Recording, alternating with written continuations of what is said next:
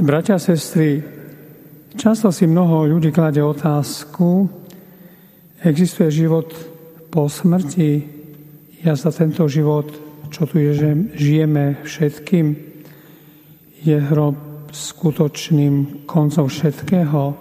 Božie slovo nám dáva jasnú odpoveď na tieto otázky.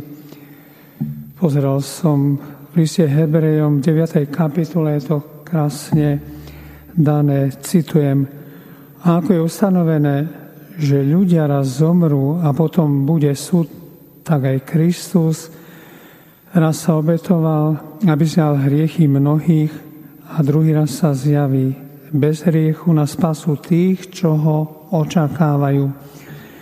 Krásne a stručne to uvedené v knihe Kázača 12. kapitole Citujem, a navráti sa prach do zeme, čím bol aj predtým, a duch sa vráti k Bohu, ktorý ho dal, o ktorého ho dostal. Na túto tému sa chceme tak pozrieť aj na dnešné evanielium. Podobenstve o boháčovi, a žobrakovi Lázarovi Kristus sa mučil o skutočnosti väčšného utrpenia a aj o radostiach neba.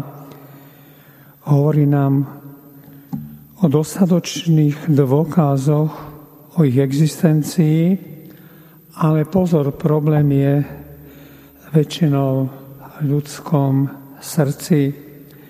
Dokiaľ je srdce naplnené Svetým duchom, nemá problém pochopiť a prijať túto správu o budúcich veciach. Podobenstvo hovorí o bohačovi, ktorý mal všetko, čo len mohol si prijať. A tiež o žobrakovi, ktorý bol pri jeho dverách plný vredov. Lazar sa iba chcel nasytiť takými odrobinkami alebo zbytkami, ktoré padali z bohačovho stola.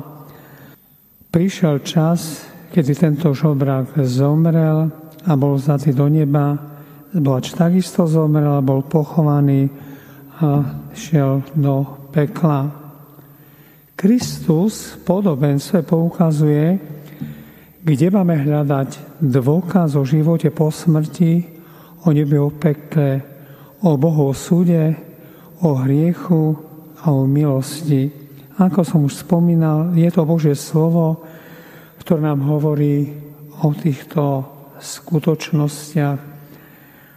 Ak niekto neverí Božiemu slovu, neuverí ani žiadnemu inému dôkazu. Bohač nazval Abraháma svojim otcom. To znamená, že určite bol Žid, on a jeho bratia mali, počuli sme v odzovkách Mojžiša a prorokov, to znamená, že poznali sväté písmo starého zákona. Tento boháč pravidelne chodil do synagógy, počúval Božie slovo, bol významným členom, ak použijem dnešný termín, Božieho ľudu. Napriek tomu však šel do pekla a dôvod žil svoj život iba pre seba. Obliekal sa, ako sme počuli, do purpuru, kmentu a deň čo deň prepichovo oldoval. Mal všetko, čo si len prial. A v svete toho všetkého hlavne bolo chladné jeho srdce, srdce, v ktorom chýbala láska. Následok toho stavu bol zjavný. Bohač videl iba sám seba. Nestaral sa dokonca, si možno ani nevšimol žobráka pri jeho dverách neschopnosť vidieť druhého, hlavne toho, kto potrebuje pomoc, taká duchovná slepota, ktorú vyvolá príliš zahľadenosť na seba, bohač sa dostal do pekla pre modlárstvo. Takou modlou, keď som o tom rozmýšľal, pre ktorú, alebo pre ktorej sa kláňal, bol on sám a jeho ego. Z miesta muk bohač žiada Abraháma, aby Lazar išiel upozorniť jeho bratov.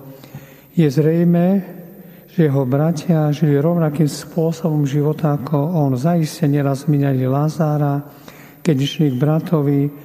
Na prvý pohľad sa zdá, že bohač má záujem o dobro svojich bratov. Ale keď hlbšie pozrieme, tak no, tá prozba nebola možno veľmi zbožná je v nej ukrytá akoby aj kritika Boha, ako by hovoril bohač, Boh pre mňa neurobil dosť.